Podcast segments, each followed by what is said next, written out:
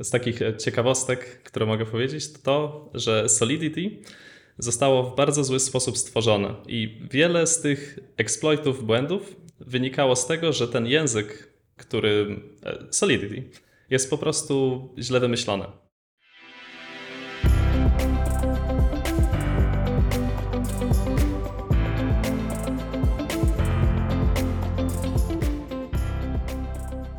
Cześć. Witajcie w kolejnym odcinku Podróży po Web3. Naszym dzisiejszym gościem jest Łukasz Ptak, blockchain developer w Ulam Labs. I dzisiaj jeszcze jest taka ciekawostka, że dzisiaj na tym y, nagraniu występuje dwa i pół Łukasza, bo ja mam na drugie Łukasz, także rozmawialiśmy o tym wcześniej. Cześć Łukasz, bardzo miło mi, e, że do nas dołączyłeś. Witaj. Cześć, bardzo miło być z wami. Super. E, powiedz nam troszeczkę więcej może o sobie, jak to jest, że jesteś blockchain deweloperem, a nie deweloperem czegoś innego? A to ciekawa historia w sumie, bo zacząłem tutaj jako Pythonowy deweloper i rozwinąłem swoje skrzydła w blockchain dewelopera. A, a stało się to tak, że nasza firma zaczęła e, budować aplikacje na Algorandzie. To jest taki trochę bardziej niszowy teraz blockchain. I przy okazji jest, wygląda to tam tak, że te projekty buduje się też w Pythonie w dużej części. Pewnie będziemy chcieli w ogóle porozmawiać o Algorandzie, bo e, to jest jedna z takich rzeczy, o których. E, jedna z miliona rzeczy, o których jeszcze nie rozmawialiśmy. I więc, o których nic nie e, wiemy. tak, także myślę, że Algorand, Algorand byłby spoko tematem. No dobra, to może zacznijmy od tego Algoranda w takim razie. Czemu, czemu Algorand, jak to się stało, że robicie coś na Algorandzie, bo ja o nim w ogóle jeszcze do tej pory nie słyszałem. A to bardzo prawdopodobne, mogłeś nie słyszeć, bo wydaje mi się, że teraz na CoinMarketCapie sam token algorandowy jest chyba w top 40, więc to nie jest y, ten szczyt stawki. To nie jest największy blockchain, jaki znamy. I mm, Dlaczego w sumie zaczęliśmy na Algorandzie, to nie jest mi do końca wiadome, ale byliśmy jedną w sumie z pierwszych firm, pierwszych software house'ów, który coś budował na tym Algorandzie. Stworzyliśmy między innymi jedną z pierwszych giełd, które miały miejsce, z pierwszych DEXów, nazywa się Pact Finance, to później też mogę coś powiedzieć więcej. I a jak to się stało w sumie, że ja zacząłem programować w, na Algorandzie, to w sumie krótka historia, bo Algorand ma swój własny język programowania do smart kontraktów. Wszyscy już pewnie wiedzą, co to są smart kontrakty, tak? Miejmy nadzieję. Okej, okay, dobra, super. Ale niekoniecznie muszą pamiętać, to inna rzecz. Słyszeć słyszeli. No to tak w dużym skrócie smart kontrakty to są po prostu takie aplikacje, które są uruchamiane na blockchainie. No i cel jest tego taki, że można zweryfikować, inaczej, jesteśmy pewni, że jakiś rezultat wykonania tej aplikacji jest prawdziwy i nikt nas nie oszukuje. I weryfikują to nody na całym świecie, więc jeśli coś zostanie uruchomione, wykonane, no to mamy pewność, że ten wynik jest nieoszukany, jest prawdziwy. I dlatego to jest wartościowe, takie aplikacje wykonywane na blockchainie, bo użytkownicy mają, mają pewność, że nie są oszukiwani, jeśli chodzi już o samo wykonanie. No, a sam Algorand, Algorand jest o tyle ciekawy, że oferuje swój własny język programowania, jak na przykład na Ethereum mamy Solidity, no to Algorand wymyślił coś takiego, jak co się nazywa TIL. Nie będę tutaj wnikał głębiej, ale założenia są takie, że to jest bardzo prosty język programowania, który jest czytelny, tak żeby każdy mógł ten smart contract przeczytać i zobaczyć, co on tak naprawdę robi z naszymi środkami. I idea jest bardzo zacna, no ale ten sam język jest zbyt prosty, żeby w nim wygodnie programować coś bardziej skomplikowanego. Dlatego... Czyli trzeba go, trzeba go skomplikować, bo był za prosty. W pewnym sensie tak. Trzeba dodać kolejną warstwę abstrakcji, która ułatwia, dodaje niektóre elementy, których tam po prostu brakuje, jak na przykład zmienne. A tego, tego nie ma, takie podstawowe rzeczy. I jest taki powiedzmy język zbudowany na podstawie TILa, nazywa się PyTIL i po prostu programuje się wtedy w Pythonie. Mniej więcej. To, tak. A Łukaszu, a wiesz co, a powiedz jeszcze najpierw może tak słowem wstępu, y, no bo powiedziałeś o tym, czym się różni, albo jakie jest taka cecha, jeśli chodzi o budowanie smart kontraktów na Algorandzie. A jakbyś powiedział dwa słowa o tym, y, no jakie jest tam, no nie wiem, value proposition, czym się różni Algorand od miliona innych y, blockchainów, bo jeżeli ja dobrze kojarzę, a też wstrzymałem się mocno wczoraj i przedwczoraj, żeby przypadkiem nie robić researchu, bo już mnie bardzo kusiło, żeby zacząć w- wskakiwać w dziurkę y, taką, w której jest napisane Algorand, żeby w niej utonąć, ale się powstrzymałem, więc wiem tylko tyle, że to jest L1, tak? I teraz Tak jakbyś powiedzieć, o, o co w nim chodzi, dlaczego on jest w ogóle powstał, po, po co on istnieje i czym się różni od innych. Y, Tak, możemy zacząć od takich najbardziej ogólnych rzeczy, o, związanych z Algorandem. No więc po pierwsze jest oparty o Proof of Stake, jak w sumie większość tych chainów, więc tym się zupełnie nie wyróżnia. Ale co jest y, bardzo w nim istotne, to to, to że pozwala na dużą przepustowość transakcji. I to kontrastuje na przykład z Ethereum, które bodajże miało 7 transakcji na sekundę, zanim przeszło na Proof of Stake. I dzięki temu, że możemy wykonać na przykład 4000 transakcji na sekundę, a nie 7, mamy dużo większe możliwości. E, Te DeFi, Decentralized Finance, może być dużo bardziej rozbudowane, pozwala na dużo większe możliwości. Możemy między innymi robić dużo mniejszych transakcji i przez to rynki finansowe na przykład są bardziej efektywne, ponieważ arbitraż jest możliwy w przeciwieństwie do na przykład takiego Ethereum, gdzie arbitraż małymi kwotami po prostu nie ma sensu. Um, a tak, co jest bardzo jeszcze też istotne, e, bloki na Algorandzie pojawiają się co mniej więcej 4 sekundy, więc dzięki temu transakcje, które dodajemy, szybciej są potwierdzane. Dla porównania w Bitcoinie to było e, 10 minut, a oczywiście tam jest proof of work, więc też konsensus na koniec wygląda troszeczkę inaczej. To w Algorandzie mamy tylko 4 sekundy. I co oferuje Algorand dodatkowo, e, ponad to wszystko, co powiedziałem, to to, że transakcja w momencie dodania do bloku jest już finalna. I to jest o tyle istotne, że użytkownik może natychmiast zaakceptować wynik tej transakcji. Nie trzeba czekać na przykład na 6 albo 10 potwierdzeń. W momencie, w którym transakcja zostaje dodana do bloku, jest finalna. Już nie można jej zmienić, już tam jest na pewno i będzie tam na zawsze.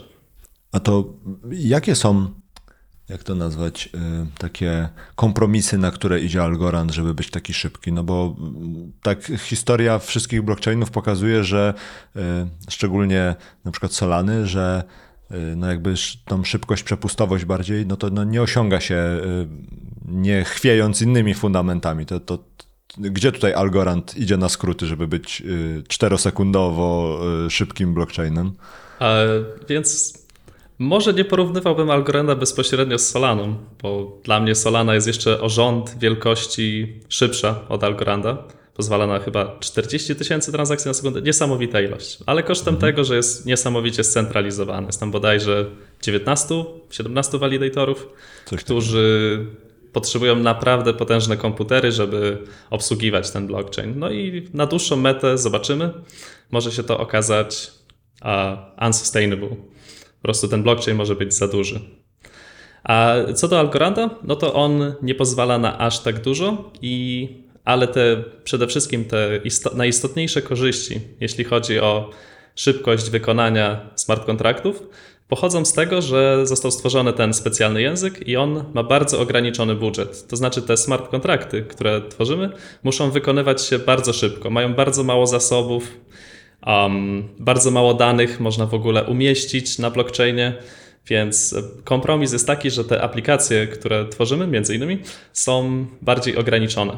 Nie pozwalają na w cudzysłowie wszystko, tak jak Ethereum. Mamy po prostu dużo mniej zasobów, do, z którymi A można to, to nie oznacza też, że ten to, rozwiązanie będzie bardzo takie, nie to, że niszowe, ale takie ograniczone, e, wiesz, te, te, te- technologicznie zwyczajnie, przez to, że to jest prostsza, uproszczona bym powiedział, nie to, że prostsza, ale uproszczona mm, technologia, no to nie będzie się dało robić wszystkiego i to jest taki mały komandos y, do robienia bardzo precyzyjnych, y, precyzyjnie określonych rzeczy, nie?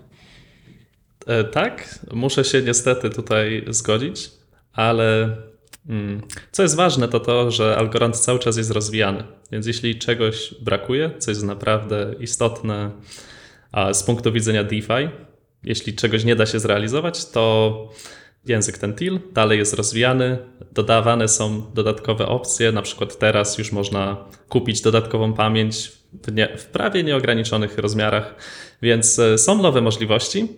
a dzięki temu właśnie, że cały czas rozwija się Algorand, ale to też pokazuje to, że to początkowe założenie o tym takim małym blockchainie szybkim, z małoma zasobami po prostu się nie sprawdziło. Więc Jak, to... jak nowa biblioteka JS-owa, no na początku też będzie taka mała i precyzyjnie określona. A był jakiś taki pierwotny zamysł, do czego ma być algorytm? Że on ma być, do, nie wiem, do DeFi'a, czy tam do czegoś konkretnego? Czy to był taki po prostu L1, tylko szybka, ładna, zwi zwinna i taka, nie wiem, jakaś... Jakie jeszcze cechy miał mieć algorytm w takim swoim założeniu, albo w obietnicy bardziej? Tak, to co mówisz, plus dodałbym jeszcze jedną rzecz, taką zupełnie ideową. Tutaj trochę bardziej taki detal techniczny, ale na Bitcoinie e, też jest język skryptowy, którym można powiedzmy coś zaprogramować. I on się istotnie różni na przykład od Ethereum tym, że nie jest kompletny w sensie Turinga. Nie można stworzyć tam wszystkiego. Jest bardzo prosty. I na początku algorytm był taki sam. Chodziło o to, żeby stworzyć blockchain, na którym można robić tylko proste rzeczy, tylko walidować transakcje. I jeśli potrzebne będzie więcej, to powstanie layer 2. I na layer 2 można y, oczywiście stworzyć z własnymi zasadami i po prostu to było walidowane na Algorandzie. No jednak, jak pokazuje życie, takie blockchainy nie mają, nie zdobywają aż takiej popularności, ponieważ twórcy jakichś smart, jakichś aplikacji, jakichś e, projektów Web3 chcą jak najszybciej stworzyć i wdrożyć swój projekt. To też jest istotne. No i teraz budowanie czegoś takiego na Layer 2, kiedy nie istnieje żaden protokół Layer 2, mogłoby być mogłoby się wiązać z tym, że ktoś tak naprawdę musi stworzyć swój własny layer 2 od podstaw. No i to jest zupełnie bez sensu moim zdaniem dla takiego przedsiębiorstwa. Lepiej wybrać jakiś inny blockchain, już jeśli chcemy, mamy pomysł na jakąś aplikację Web3. A to powiedz, jak e, w, u was w firmie pojawił się temat tego, żeby robić coś na Algorandzie, to w jaki sposób to było tobie sprzedane? No bo zakładam, że jak słyszałeś o, o tematach jakichś tam dookoła Web3, krypto i tak dalej, no to podejrzewam, że e, Algorand nie był szczytem twoich marzeń na takiej zasadzie, że modliłeś się, żeby wpadł jakiś projekt, bo chcę porobić coś na Algorandzie. To powiedz, czym cię przekonano, że to jednak jest warte, e, no nie wiem, takiego zainteresowania, pracy ułożonej nauki? Może zacznijmy od tego, kiedy to było, bo to też okay. może być tutaj istotne. Zacząłem pracę ponad dwa lata temu i od samego początku pracowałem z Algorandem, więc e, jeśli spojrzycie na historię Algoranda, to on istniał niewiele dłużej niż, niż to. Powiedzmy może rok albo dwa więcej. Czyli okay. jest to naprawdę młody blockchain. I na samym początku Algorand był Programowało się w nim jeszcze trudniej niż teraz. Naprawdę ciężko było zrobić cokolwiek. I to było jako inżynier. Bardzo mnie to ciekawiło. Lubię rozwiązywać problemy, lubię je pokonywać, lubię, lubię ciekawe wyzwania. I Algorand był właśnie takim wyzwaniem. Trzeba było coś zaprogramować, musiało to być bezpieczne, musiało to być powiedzmy w tym przypadku przesadnie skomplikowane przez to, że to jest Algorand. I takie rzeczy po prostu mi się podobają. Okej, okay. a miałeś wcześniej doświadczenie z jakimiś innymi rzeczami dookoła blockchaina, w sensie z Ethereum, z Bitcoinem, z czymkolwiek innym? Miałem doświadczenie z Ethereum, z Solidity, ale tak y, zupełnie hobbystycznie. A była kiedyś taka naprawdę fajna gra, nazywała się Capture the Ether i chodziło w niej o to, żeby zhakować smart kontrakty i zarobić, y, zdobyć te pieniądze, które na nich są ukryte. To, to, to, to, brzmi w sumie nie jak gra, ile taka łagnięgówka. Bug bounty.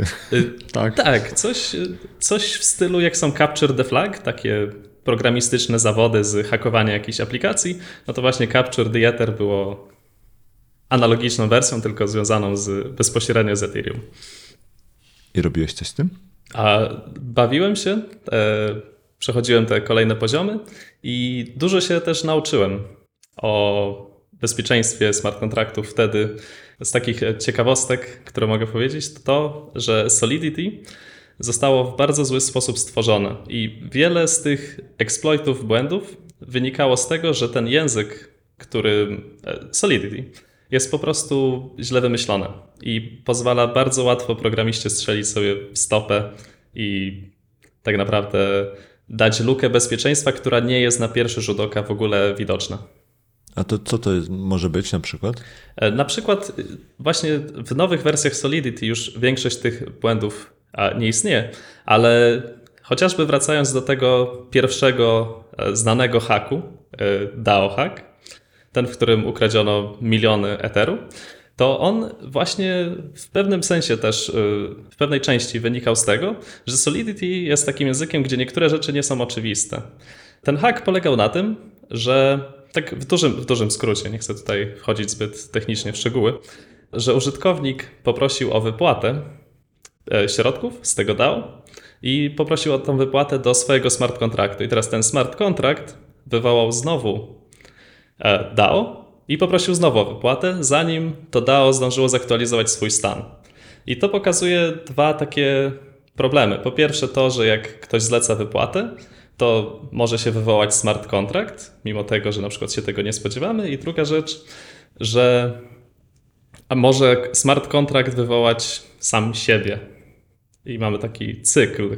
I wtedy niektóre rzeczy są bardzo nieoczywiste dla programisty.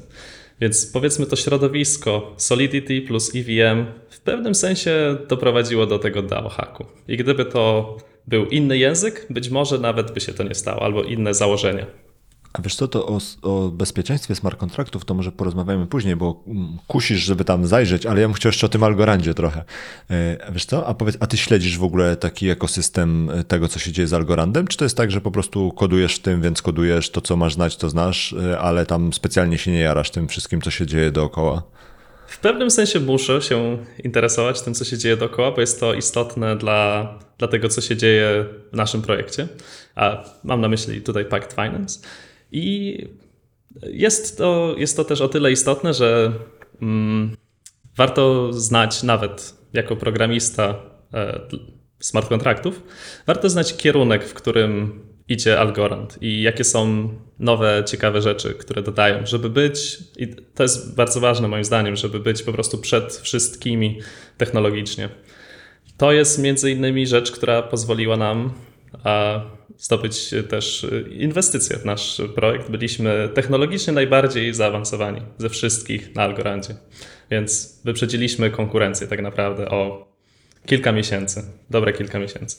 Okej, okay, a czy to nie jest trochę tak, że jak ten Algorand jest ciągle jednak niszowy, to biorąc pod uwagę, jak mało jest w ogóle programistów takich blockchainowych, to programistów od blockchaina Algorandzie, to jakby zebrać ich w pokoju, to nawet by nie było ciasno i jesteś jednym z tam z 16 na świecie żyjących i e, realnie kodujących programistów smart kontraktów na Algorandzie?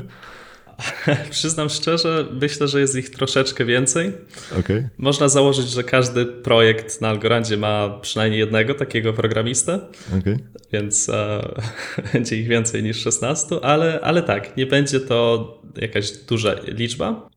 Istotne jest to, żeby być z przodu, przed mhm. wszystkimi. To jest bardzo ważne i to pozwala na naprawdę dużo możliwości. A ty śledzisz w ogóle, co się dzieje w community algorandowym, w takim sensie, że nie wiem, zapraszają cię, no bo taka jest praktyka na przykład wśród firm, które, no nie wiem, budują jakieś produkty i mają partnerów, no nie, że oni zapraszają tam ludzi od tych partnerów, żeby oni im pomagali e, tworzyć e, ten, ten korowy produkt. To jest tak, że na przykład Algorand, czy jakaś instytucja, która utrzymuje Algorand, e, zakładam, że nazywa się Algo Labs albo coś w tym stylu. Algorand Foundation. O, Jeszcze jest Algorand INC. I okay. one mają jakiś tam podział ról między Więc sobą. E, oni w jakiś sposób e, zapraszają e, takich ludzi jak ty do tego, żeby w jakiś sposób im, nie wiem, dawać feedback, czy, czy żeby coś zmieniać? Tak, w dużym skrócie Algorand ma swojego Discorda i tam można między innymi zadawać pytania, mm, prosić Oczywiście Algorand Foundation też prosi o feedback jakichś feature'ów i miałem okazję w przypadku jednego z nowych feature'ów być na takim spotkaniu e, deweloperów, jakichś inwestorów, głów projektów ważnych w świecie Algoranda. Na tym spotkaniu próbowaliśmy ustalić, co tak naprawdę jest potrzebne, jak to najlepiej zrealizować. Można było dodać swoje własne komentarze, więc to było. Jest całkiem przyjemnie to wygląda. I przez to, że Algorand jest dość mały, no to powiedzmy mój głos ma może mieć jakieś znaczenie. Okej. Okay. A mówisz, y, że Algorand jest dość mały. To znasz jakieś takie statystyki z grubsza, no nie wiem, ile jest projektów, y, albo jaki jest tam wolumen transakcji, albo jakieś, wiesz, jakieś takie statystyki, które pozwolą złapać punkt odniesienia pomiędzy no nie wiem, Algorandem, Solaną, jakimkolwiek innym tam blockchainem, a Algorandem? Czy to jest tak, że to jest faktycznie e, taka mrówka w lesie, czy to jest raczej tak, że to jest, e, no nie wiem, tam, jeśli chodzi o e, użycie, czy Świstak. bardziej, tak, czy to właśnie, albo dzięcią. Trudno mi powiedzieć z głowy, ile dokładnie jest projektów, deweloperów e, na Algorandzie. Mógłbym przytoczyć transakcję na sekundę, ale to moim zdaniem niewiele znaczy. No tak, bo to wystarczy, jedno coś, co y, spamuje non-stop i będzie Tak, budowało tak. masę, no nie? Tak, e, ale jednym z moich ulubionych miejsc, żeby ocenić, jak dużo dzieje się na danym blockchainie, jest Defilama. Taka stronka, na której można zobaczyć, jaki jest total value locked.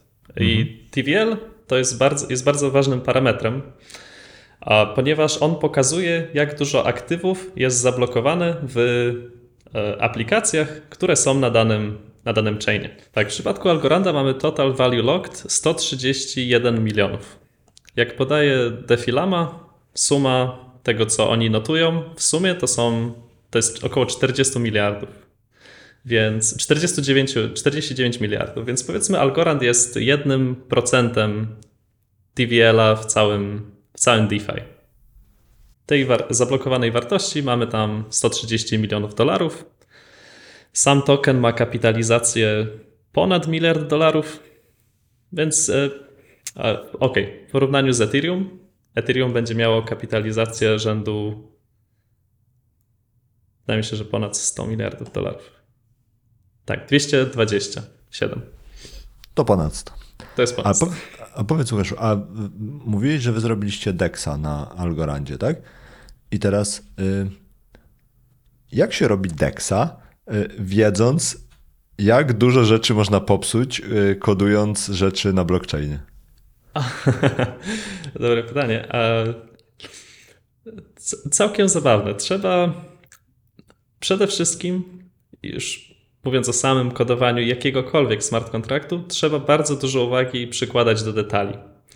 Bo tutaj nawet jakaś drobna rzecz, drobne przeoczenie może spowodować, że z tego kontraktu można wyciągnąć pieniądze. No ale wiesz co, a, a możesz powiedzieć jakiś taki y, konkretny, jakieś, wiesz, tak żebyśmy złapali, co nazywasz detalem, bo wiesz, y, y, uważaj na detale, to brzmi jak y, jedz zdrowo, no nie? To, to jest ten level ogólności, no nie? No dobrze, dobrze. Mam tutaj dla Was taki smaczek. Nasz, powiedzmy, konkurencyjny DEX został zhakowany gdzieś na początku 2022 roku. I może powiem jeszcze jedną rzecz o Algorandzie. E, Fajny feature Algoranda jest taki, że można robić, to się nazywa atomowe transfery. I to oznacza coś takiego, że możemy dodać jedną transakcję, na przykład ja do ciebie wysyłam 100 algosów i ty dodajesz transakcję, że ty wysyłasz do mnie 30 dolarów za te 100 algosów. Powiedzmy, chcemy zrobić taką wymianę. No i teraz, gdyby te transakcje nie były atomowe, to ty mógłbyś wysłać mi te 30 dolarów, ja bym zobaczył na blockchainie, że ty mi to wysłałeś, więc ja usuwam swoją transakcję i ty nie dostajesz swojej setki, więc mógłbym cię oszukać. I teraz w takim atomowym transferze możemy zagwarantować, że jedna transakcja wykona się tylko i wyłącznie, jak wykona się ta druga transakcja. A to, to trochę nie brzmi tak jak y, op- operacje, lista operacji zamknięta w jednym bloku, który się tam wykonuje? Tak, aczkolwiek jeśli mamy takie na przykład Ethereum, gdzie są te, jest ta lista transakcji w bloku, to zobaczcie, że na przykład taki miner, w przeszłości miner, mógłby jakąś transakcję po prostu usunąć. Po prostu jej nie dodawać do bloku. I wtedy mamy tylko te transakcje, które się wykonały. Na przykład mógłbym poprosić tego minera, żeby usunął z bloku tą transakcję, gdzie ja ci wysyłam 100 algosów. To Nie jest ten mógłbyś- słynny MEF chyba, tak? To by, był, to by był e, value extracted od ciebie po prostu.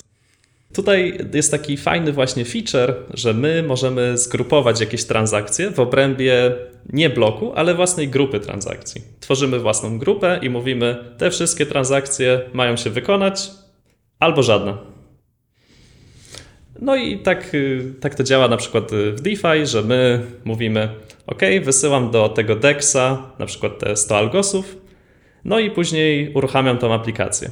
Mówimy po prostu, że najpierw jest wysłanie pieniędzy, później jest uruchomienie aplikacji, no i ta aplikacja się wykonuje i zwraca nam jakieś środki. A to na czym polegał hack w tym E, konkurencyjnym No więc tak, deksie? hack tutaj, w, to był akurat e, Tinyman, tak się nazywa ten DEX, e, polegał na tym, że dostajemy tą listę transakcji w grupie. W jednym miejscu w kodzie nie sprawdzali dokładnie, jakie aktywa są wysyłane do tej giełdy. To znaczy, aplikacja po prostu nie sprawdzała, co było wysyłane, w jakiej kolejności dokładnie, więc ktoś zobaczył, hej, to można wysłać coś innego, coś, co ma mniejszą wartość i wypłacić dużo, dużo tego z drugiej strony. No i tak się właśnie stało, że po prostu Ale ktoś... to co, nie sprawdzali tylko jaki jest wolumen, a nie sprawdzali czego jest ten wolumen? Czy... Um, tak dokładnie nie sprawdzali po prostu ID tego asetu, który był wypłacany. Bo to był jeszcze stary model e, giełdy, który powodował jeszcze więcej problemów bezpieczeństwa. Właśnie dlatego Algorand był, to, to jest ten, to skomplikowanie, o którym mówiłem. Teraz już to zostało oczywiście naprawione. Te smart kontrakty są prostsze, ale co tam się działo, to to, że nie sprawdzali dokładnie tego ID transakcji, która jest wykonywana i to pozwoliło atakującemu na po prostu podstawienie ID tego droższego asetu w pulu i wypłacenie go sobie w większej ilości. No ale to gdzie tutaj jest? No bo ja rozumiem, że no jakiś tam sposób język programowania nie sprzyjał temu, żeby to było łatwo zrobić. No ale wiesz, to brzmi dla mnie jak ktoś nie stworzył jednego ifa w tym kodzie, no nie? W sensie zapomniał, żeby sprawdzić, czy, czy, czy dwie rzeczy to są te same dwie rzeczy, no nie? Tak, więc już wspominając, jak już wspomniałem wcześniej o tej grupie transakcji, no to nie sprawdzili, czy po prostu w tej grupie są odpowiednie ID w takiej kolejności, w jakiej powinny być. Przeoczenie drobne. Co ciekawe, ten kontrakt był audytowany i to nie wyszło wtedy, więc to jest właśnie, a to jest ciekawe. Masz audyt takiego kontraktu, widać, że ten kod był, wiesz, że to nie jest nowa podatność, post, yy, wiesz, po tym czeku. No i co wtedy się dzieje? Yy, można reklamację zgłosić do audytora. A audytorzy dają disclaimer, że nie gwarantują, że ten kontrakt jest bezpieczny, więc oni się zabezpieczają sami, ale trochę spada ich reputacja jako audytorów, więc to nie jest też tak, że mogą sobie pozwolić na cokolwiek. trochę, trochę tak. Na szczęście Tinyman e, zwrócił pieniądze e, liquidity providerom, więc wyszło, nie wyszło to tak źle dla użytkowników. A wy audytowaliście wasz, waszego DEXa, tego, którego wytworzyliście? Tak jest. I jak wygląda taki audyt? Co się, co się dowiedzieliście? Albo jak w ogóle, może najpierw powiedz, jak taki cały flow czegoś takiego. Mówicie puk, puk, dzień dobry panie audytorze, my poprosimy jeden audyt na tego DEXa. I co oni robią? To tak, na audyty można patrzeć z dwóch stron. I w sumie dwie przeżyłem, miałem okazję, bo mamy zespół audytujący w Ulamie i też audytujemy inne smart kontrakty. No to tak, z jednej strony mam swój kod. Jestem programistą i daję swój kod do audytora. Mówię, dzień dobry panie audytorze, proszę zaudytować. To tak biznesowo wygląda to tak. Jest e, firma audytująca, oni mają swoich audytorów i audytowanie kodu zajmuje ileś czasu. Na przykład załóżmy 6 tygodni. A to są, e, poczekaj, to, to, to są realne numerki 6 tygodni, tak? Tak. e, Jeśli smart contract jest bardziej skomplikowany, to bardziej skomplikowany, pomyślmy na przykład 1000 linii kodu. No to to zajmie 6 tygodni. Jeśli jest y, jakiś mniej skomplikowany program, na przykład taki DEX, a Consent Product, najprostszy, Uniswap V2, chcielibyśmy zaudytować coś takiego, no to zajmie to trochę mniej czasu, bo to jest dość proste, zostało wcześniej opisane w literaturze. Ten white paper Uniswapa jest bardzo dokładny, jeśli chodzi o to, co dokładnie się dzieje, jak te obliczenia powinny wyglądać i tak dalej, więc e, audytorzy też oczywiście korzystają z takich źródeł, żeby zweryfikować, czy to rozwiązanie jest prawidłowe. 6 tygodni długi, dłu- długi czas na 1000 linii. Tak, na tysiąc, tysiąc linii. W przypadku takiego DEXa wydaje mi się, że my audytowaliśmy go 4 tygodnie i to wygląda w taki sposób. Audytorzy dostają ten kod programu i starają się znaleźć jakąś lukę. To, jakich sposobów używają, to, to oczywiście już zależy od audytującej firmy. No, tutaj na korzyść tych e, firm, które są dłużej w biznesie, one opracowują swoje własne narzędzia, które pozwalają bardziej zautomatyzować taki audyt, spojrzeć na to, to z trochę innej strony. I każdego, każdego tygodnia jest spotkanie z takim audytorem i on i możemy porozmawiać o tym, co znaleźli, jakie są problemy z tym kodem, coś doprecyzować. Więc Nie e, wiem, coś znajdują realnie? Czy to jest takie, ej, słuchaj, tutaj masz nazwy zmiennych po polsku, to weź się zmień na angielski, bo będzie ładniej wyglądało. Czy to wygląda jak code review y, w takim, wiesz, najbardziej kulawym zakresie, czy oni faktycznie coś sprawdzają, odpalają, nie wiem, robią jakieś cuda, które mają sprawdzić to realnie? A Powiedziałbym bardziej, że najbardziej kulawy audyt wyglądałby jak code review, ale e, pracowaliśmy z runtime verification i możecie zobaczyć e, audit report e, Pacta. Okej. Wygląda fantastycznie. Nie ma żadnych poważnych podatności. Fingers crossed. Sam, sam pisałem, więc e, mogę się... Audyt czy kod? Nie, nie, nie, kod, kod pisałem. Okej. Jest, jest piękny, bezpieczny. Um, No bo jestem ciekawy dalej tego, tego mechanizmu, no bo przychodzi ten audytor, no mówi, że on tam bierze ten kod, potem co tydzień się dzwania, że tam spotyka i mówi, słuchajcie, a teraz będziemy rozmawiać o waszym kodzie. To dla mnie to, to trochę brzmi tak, patrząc z boku, jak audytor dostaje kod, przez tydzień nic z nim nie robi, potem przychodzi na spotkanie i mówi, to co wyście tam popisali, wy mówicie to i to. O, a pamiętaliście, żeby zrobić to? No pamiętaliśmy. Aha, no dobra, to do zobaczenia za tydzień. No więc tak, po kolei. A mamy jakieś best practices w Algorandzie, więc na pewno sprawdzają jakieś podstawowe kwestie, no ale to też deweloperzy sprawdzają. Co jest y, dalej istotne, co może na przykład y, uniknąć y, uciec, uciec w testach. To to są takie, to są takie właśnie bugi, który, których szukają audytorzy, że na przykład y, robią coś z tym kontraktem w taki bardzo nietypowy sposób i próbują osiągnąć nieoczekiwany rezultat. Celem właśnie takiego audytu jest osiągnięcie rezultatów, które są, nie są przewidziane przez dewelopera. I dzięki temu właśnie, że jest pewne spojrzenie z zewnątrz, inne narzędzia zastosowane do testowania, mamy e, szersze pokrycie tej przestrzeni ataków którą można zrealizować na takim smart kontrakcie. Więc na przykład, na przykład e, co, co można zrobić, a co właśnie nasi audytorzy też robią, to można przeanalizować całe flow, wszystkie brancze, wszystko co się dzieje w tym, e, w tym kontrakcie, w danym, przy danym endpoincie, na przykład przy swapie na deksie i sprawdzenie dla każdego brancha, czy wynik jest e, prawidłowy. To trochę się też pokrywa z formalną analizą po części. Jest y, takie coś w matematyce, no, na, na pograniczu matematyki i informatyki, że można przeprowadzić formalną analizę danego programu i można w ten sposób udowodnić, że on zawsze będzie się wykonywał prawidłowo. No i o ile formalna analiza jest możliwa dla mniejszych programów, nie mówię tutaj już o samych smart kontraktach, mówię o jakichkolwiek programach, to dla większych jest, y, jest niewykonalna raczej z reguły. I dlatego, dlatego też y, tacy audytorzy nie mogą zagwarantować, że ten kontrakt zawsze będzie bulletproof.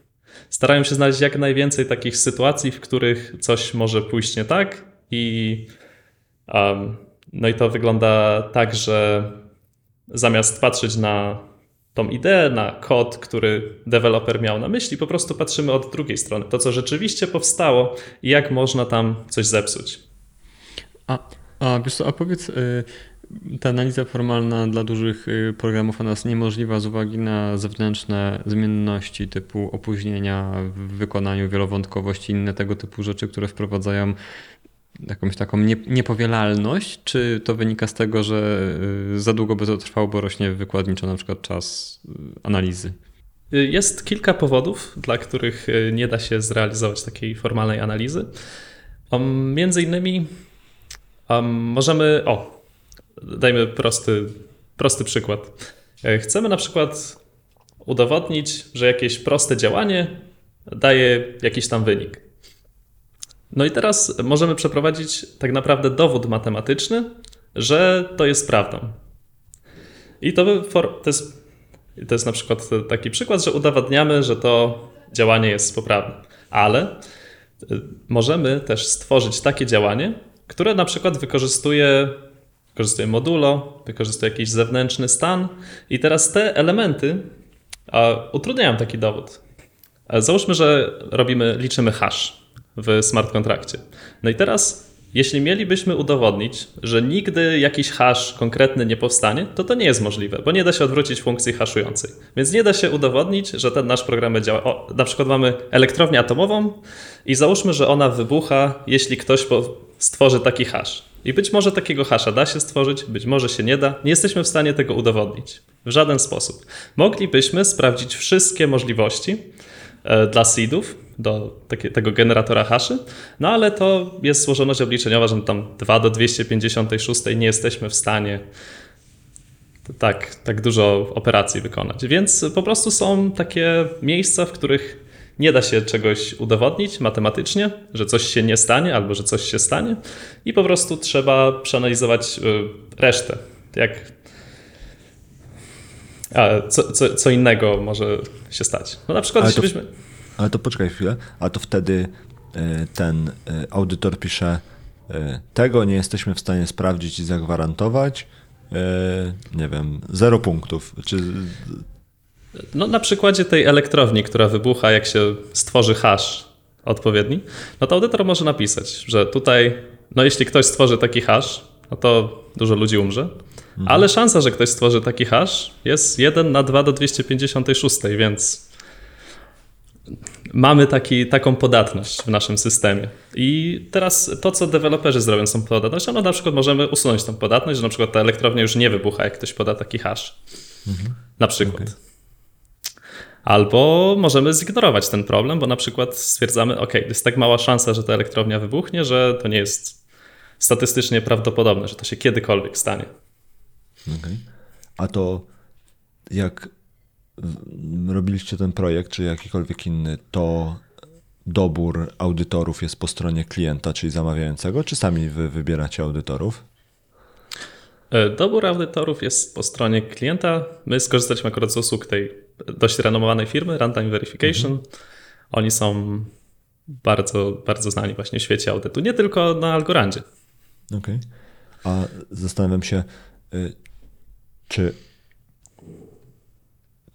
czy, czy to nie jest tak, że te wszystkie audyty to one po prostu służą temu, żeby mieć pieczątkę tego, kto to audytuje, bo de facto te same rzeczy mógłby ci sprawdzić kolega z biurka obok, bo tam realnie no, wielkiej magii nie ma poza tym, że to sprawdza ktoś doświadczony, kto widział już parę błędów w życiu i, i, i, i wiesz, i wie gdzie ich szukać i tak naprawdę no wiesz, to tylko zależy od tego. No jak traficie na junior audytora, to wyjdzie to samo, co jakby ci sprawdził go losowy człowiek z ulicy prawie, że ale no, pieczątka jest tej firmy, więc ona gwarantuje takie złudne bezpieczeństwo, że to cokolwiek daje, no nie?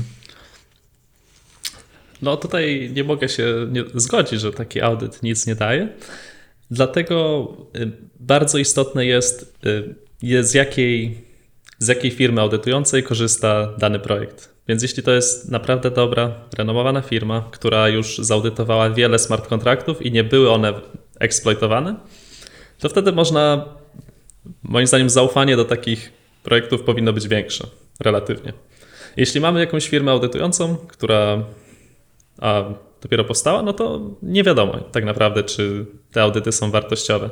Co jest ważne dla klienta, dla deweloperów, to żeby ten audyt przyniósł jakąś, jakąś wartość, żeby naprawdę sprawdził to bezpieczeństwo. Bo ile takie code review jest oczywiście przydatne i istotne w samym procesie tworzenia kodu, no to ono nie, nie sprawdza mm, tego kontraktu z każdej strony. I właśnie to jest celem audytora, znalezienie takich słabych punktów, które nie są na pierwszy rzut oka widoczne.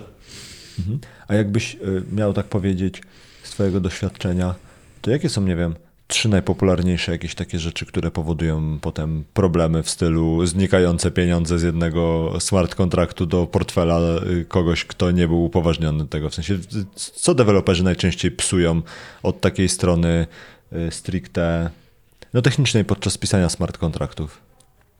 A z takich z technicznych rzeczy, a myślę, że właśnie większość takich błędów to są bardzo proste przeoczenia. Zupełnie, zupełnie proste rzeczy, że, które można na przykład nawet wykryć podczas code review. Ale no, ktoś po prostu przeoczył, jakoś to się stało. No i załóżmy, mamy na przykład o funkcję administracyjną, no i nie jest sprawdzane, czy ten sender wywołujący aplikację jest administratorem. No i każdy ją może wywołać. Jakieś takie zupełnie proste rzeczy, które które Brakuje prostu, ifów w tych kodach, tak? Tak, po prostu brakuje jakiegoś ifa, tutaj zabrakło. Tutaj można zrobić przypadkiem trochę więcej niż y, się spodziewamy.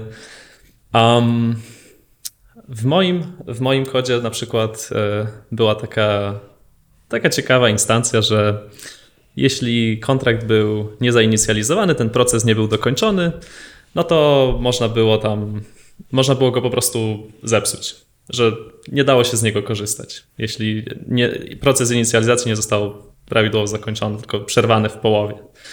No i takie, takie małe, małe, drobne rzeczy. E, Jest też, co jest właśnie ciekawe tutaj w samym procesie audytowania, że audytorzy e, podają, e, oceniają skalę problemu na podstawie dwóch parametrów. I to jest tak właśnie, że mamy poziomy wykres i to będzie jak łatwo wykonać ten problem, jak, jak, jak często on się będzie zdarzał i w pionie mielibyśmy jego impact, czyli wpływ na, na ten smart contract. I mianem, mianem tego pionowego, tej pionowej osi będą dolary na przykład. Impact finansowy to się wtedy nazywa. Y, I, i przedrostek duże M, mil, millions of dollars. I, I teraz im dalej od tego, powiedzmy, mamy taką dwuwymiarową planszę, no i im dalej od tego punktu 0,0, no to tym bardziej istotny jest ten exploit, potencjalny exploit. No więc jeśli coś łatwo zrealizować i spowoduje na przykład kradzież wszystkich środków, to to jest bardzo poważny błąd. Trzeba go natychmiast zaadresować. Nie można wypuścić kontrakt bez tego. Natychmiast trzeba to zmienić. A jeśli na przykład jest coś, co niby pozwala ukraść wszystkie pieniądze, ale na przykład ktoś musi być administratorem i jeszcze musi być e, niebieski księżyc, żeby dało się to zrealizować, no to to nie jest aż tak.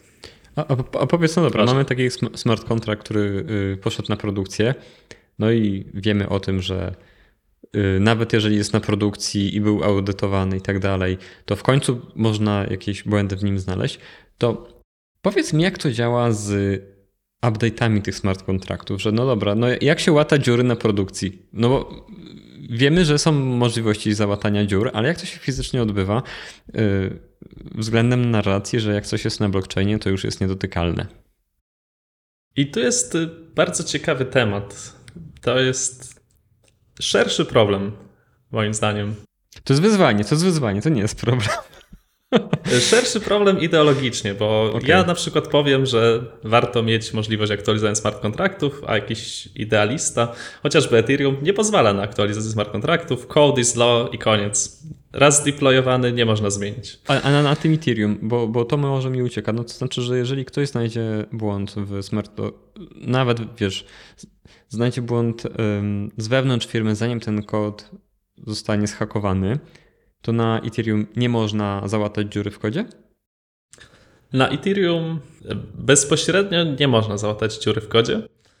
Jest taki paradygmat programowania, że budujemy kontrakty przez proxy i teraz jest tak, że ten główny kontrakt, którego nie można zmieniać, on wywołuje inny kontrakt i po prostu podajemy adres tego kontraktu, który on wywołuje. Więc po prostu zmieniamy w globalnym stanie, w pamięci adres kontraktu, który rzeczywiście jest wykonywany, no i w ten sposób możemy aktualizować. Więc to jest powiedzmy sztuczka, bo sam protokół Ethereum nie pozwala na aktualizację kontraktów, więc deweloperzy po prostu znaleźli obejście na, na to. Czyli, prze- przepraszam, że przerwam, czyli żebym ja to dobrze zrozumiał. Jest na przykład, yy, koniec końców się okazuje, że jest 20 wersji tego samego smart kontraktu, 20 rewizji tak jakby i po prostu jest wskaźnik na szczyt stosu, na szczyt kubki papieru z tymi smart kontraktami, tak? I Dokładnie bierzemy ten, który jest najnowszy, bo coś. Dokładnie tak. Okej, czyli to jest. Czyli da się aktualizować, może nie ten konkretny, ale jeżeli aplikacja zaktualizuje y, jak domenę, tak, na inny serwer wskaże po prostu, tak, no to tak widzę, że jest nazwa, która wskazuje na, na, na konkretne miejsce, na konkretny komputer i po prostu zmieniamy sobie, zmieniamy sobie to, y, to środowisko zwyczajnie, nie?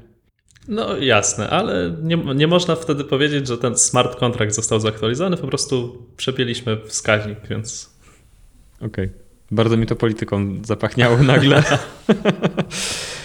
A, Łukaszu, a czy Algorand ma jakieś takie mechanizmy, które jakoś ułatwiają zarządzanie tym, żeby coś właśnie zmienić, naprawić, cofnąć, yy, nie wiem, odwrócić jakieś transakcje. Są jakieś takie rzeczy, które wiesz, mają gwarantować albo pozwalać mm, spokojniej spać, że tam, nie wiem, jak się zrobi jakiś exploit, to my możemy tam czary mary, yy, nie wiem, z, z, mamy znaczone tokeny, więc je wyłączymy z puli albo coś innego zrobimy, czy, czy, czy nie ma nic takiego?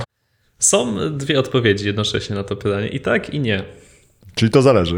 To zależy. Jak sobie zaprogramujemy takie możliwości, to do pewnego stopnia możemy zrobić jakiś damage control. Mm, Ale jest to bardzo ograniczone przez to, że transakcje są od razu finalne i transakcji już nie można cofnąć. Co możemy zrobić? Możemy zaprogramować jakiś mechanizm, na przykład opóźnionego dostępu do tych środków. Przykład z głowy.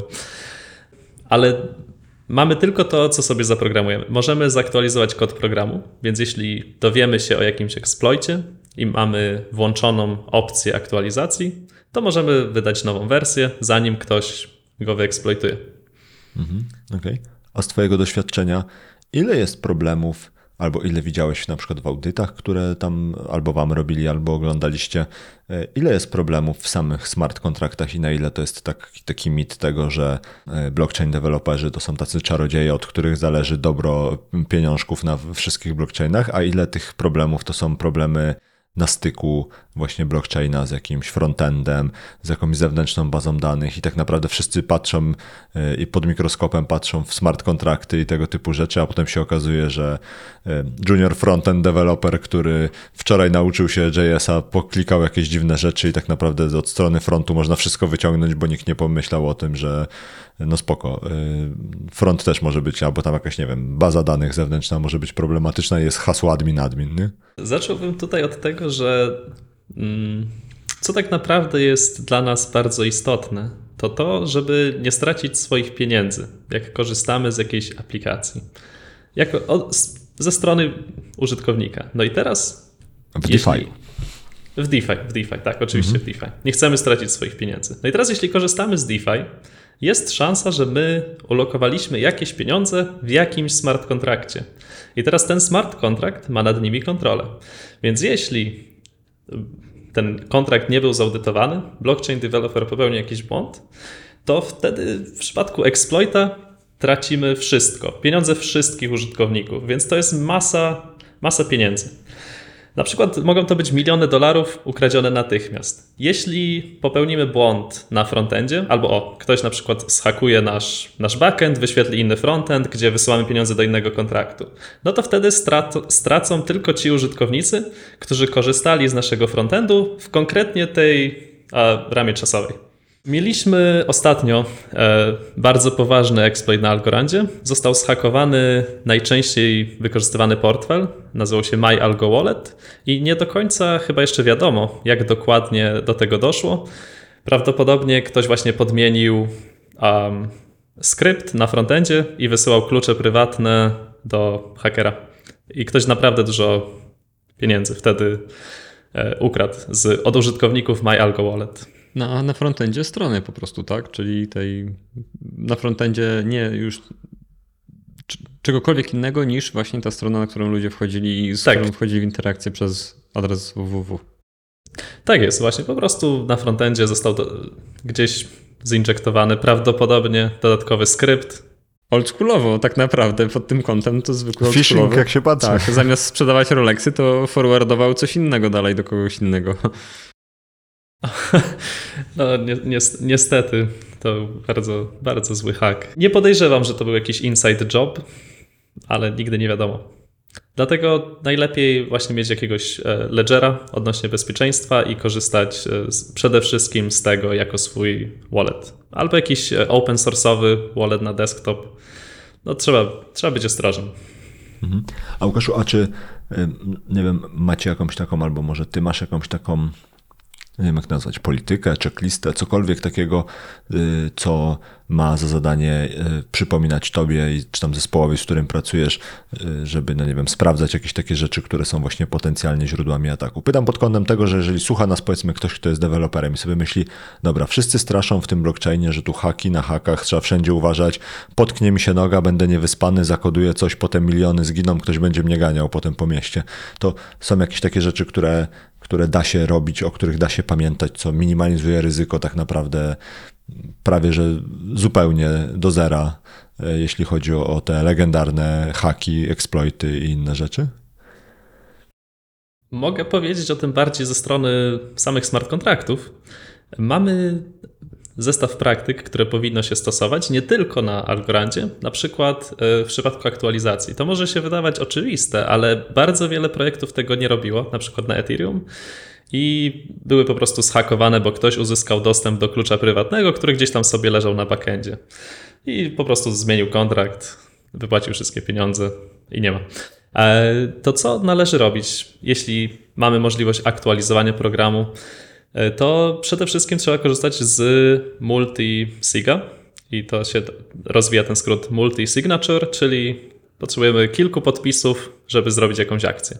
No i najlepiej, jeśli to są ludzie w różnych miejscach na świecie. Wtedy jeszcze mamy bezpieczeństwo takie geograficzne. No i teraz co jest to właśnie... jest mało koszerne, jeśli chodzi o świat y, krypto, żeby używać multisigów i takich typu, tego typu rzeczy, więc to kontrowersyjne rzeczy mówisz. Ale nie, nie mów dalej. Z jednej strony tak, z jednej strony to jest taka oczywistość, przecież multisig to powinno być wszędzie, każdy przecież tego używa. Ale później wychodzi na jaw, że jakiś projekt, no to było niewygodne, więc tutaj mamy wszystko na jakimś e, na jakimś wallecie, którego klucz Zbyszek trzymamy... ma na kompie wszystko i tam...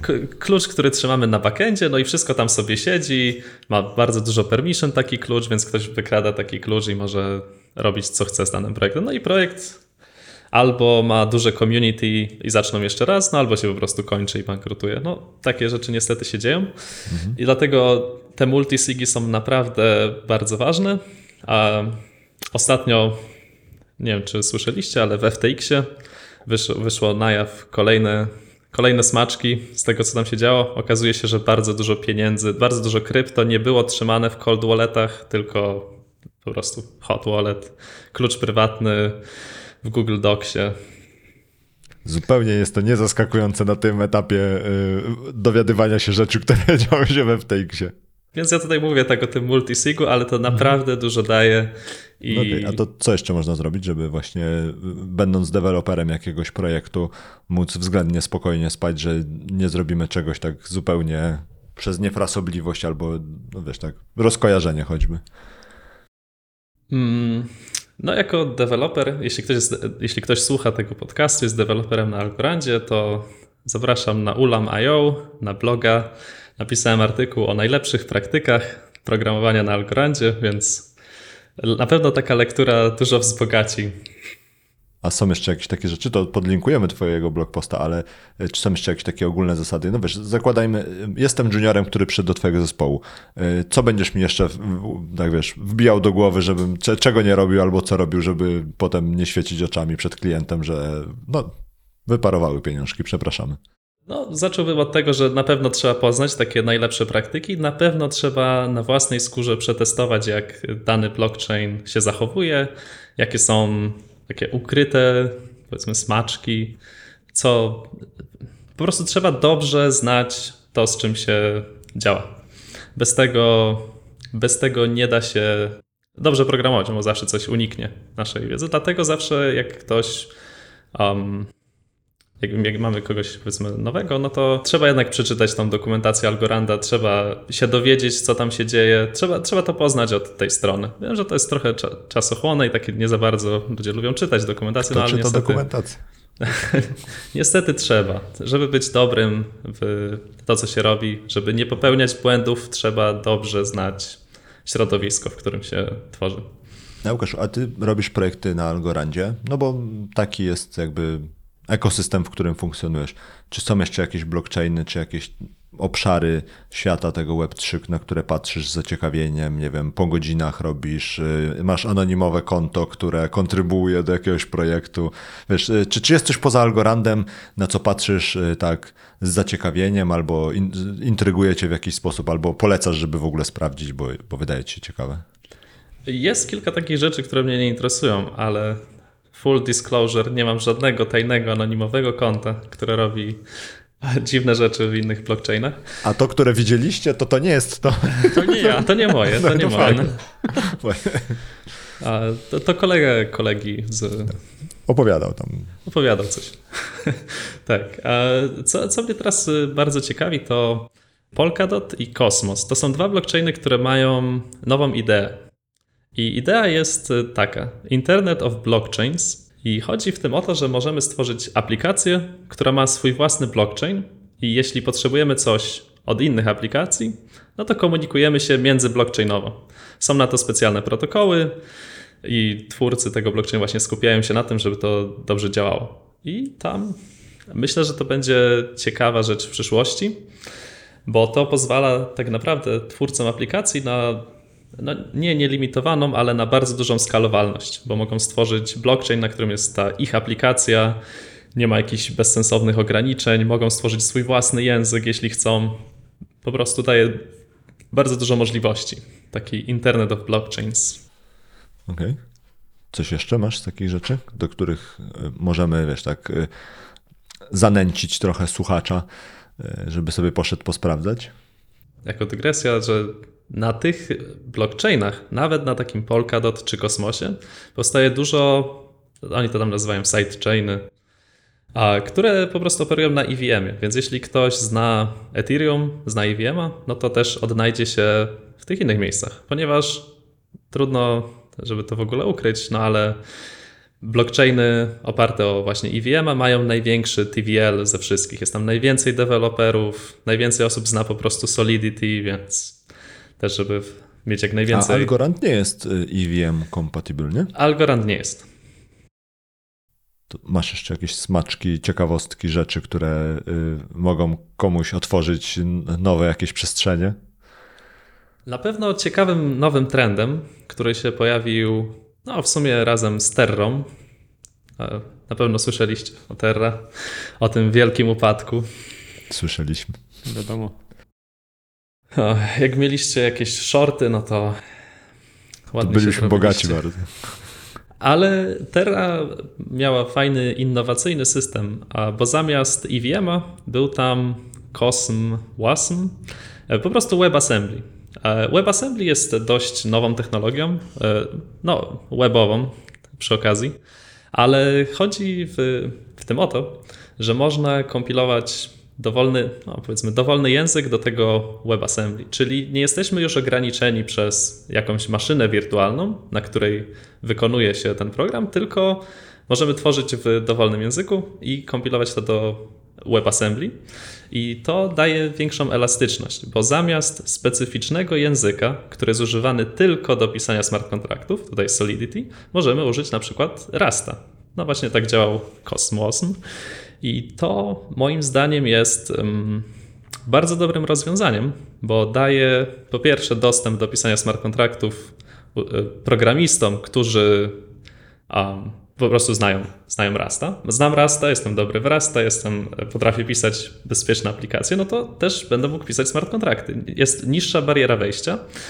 I druga rzecz, już chyba wcześniej o tym wy wspominaliście, a jeśli mamy jakiś blockchain i tworzymy aplikację z bardzo szerokiego zakresu, tak naprawdę DeFi jest bardzo szerokim pojęciem i możemy wymyślić bardzo wiele pomysłów, to będzie taki moment, że chcemy zrealizować zupełnie różne rzeczy. I teraz, jeśli mamy jakiś język na konkretny blockchain, to on może nie być dobry do tego celu, do tego zastosowania, które wymyśliliśmy. A teraz, jeśli skorzystamy z Rasta, to wiemy, że Rast jest językiem, w którym można tworzyć wszystko, jest wygodny.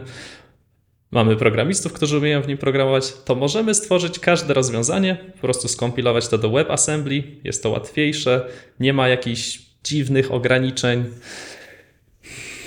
A jedyne ograniczenia powiedzmy wynikają oczywiście z tego, że pamięć na blockchainie jest bardzo droga, no ale to już jest kwestia efektywności. A Łukaszu, a teraz wyobraź sobie taką sytuację, że masz kolegę, który jest, e, no, jest w jakiś sposób techniczny, no, powiedzmy, że jest programistą, no, może nie jakimś super doświadczonym i on chce wejść w świat blockchaina.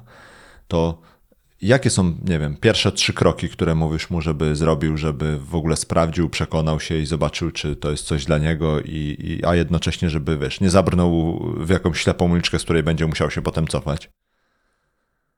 Jeśli ktoś jest bardzo zmotywowany, żeby coś fajnego Nie, porobić, no powiedzmy, że to jest taki, wiesz, taki normalny kolega, nie jakiś taki super zmotywowany, taki zwykły.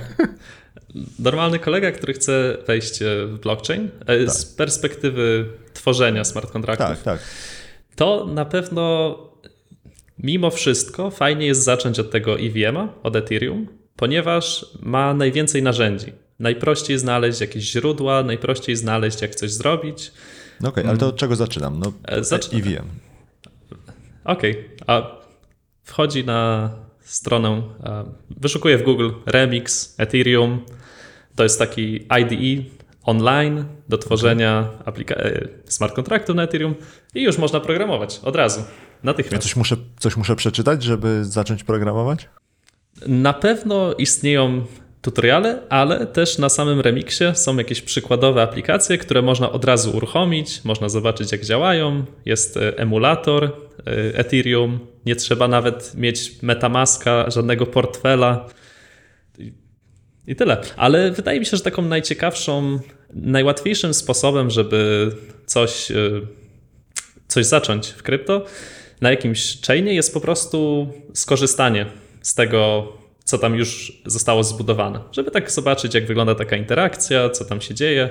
No to też jest ta strona, której, którą trzeba, też trzeba zobaczyć. No bo na przykład jeśli chcemy skorzystać z Uniswapa, no to ok, no mamy ten smart contract, mamy ten frontend, mamy jakiś backend, jakieś statystyki, to wszystko fajnie wygląda, no ale jak z tego skorzystać? No trzeba na przykład mieć Metamaska. No i teraz trzeba e, sobie zainstalować tą wtyczkę do przeglądarki, trzeba zdobyć jakiś Ether, żeby móc płacić za gaz. No i to są takie rzeczy, które się po prostu fajnie uczy po prostu przez korzystanie z tego, a czytanie o nich nie jest aż tak ciekawe, jak już jak taka bezpośrednio zabawa z protokołem. Okej. Łukaszu, a to tak już zmierzając do końca, są jakieś rzeczy, jakieś y, takie, y, nie wiem, słowo na koniec, które chciałbyś przekazać, gdzieś odesłać naszych słuchaczy, którzy, którzy przesłuchali tą rozmowę tutaj do końca. Dwie minutki takie dosłownie, w których możesz powiedzieć, na co masz ochotę. Przede wszystkim trzeba uważać w Web3. Łatwo stracić swoje ciężko zarobione pieniądze. No co, róbcie audyty. Sprawdzajcie, czy to, z czego korzystacie, jest zaudytowane. Jednak uważam, że wartość dodana jest bardzo duża. I trzymajcie bezpiecznie swoje klucze prywatne. Na pewno nie w notatniku na pulpicie, pliku z nazwą y, hasła. Na, na karteczce w portfelu. Ostatnio widziałem gdzieś na Twitterze takie wideo, jak e, z kamery y, policyjnej, jak ktoś tam był przeszukiwany i, i było nagrane e, te 12 fraz, e, O, które wyglądały na, jak na portfel. Generalnie puszczone na Twitterze. ojej. No dobrze, Łukaszu, to dzięki wielkie w takim razie za rozmowę i przybliżenie nam świata, zarówno Algoranda, jak i tych kwestii związanych z bezpieczeństwem. I co? Do zobaczenia, do usłyszenia gdzieś następnym razem. Trzymaj się, dzięki. Dzięki, pa, pa. Dzięki, hejka.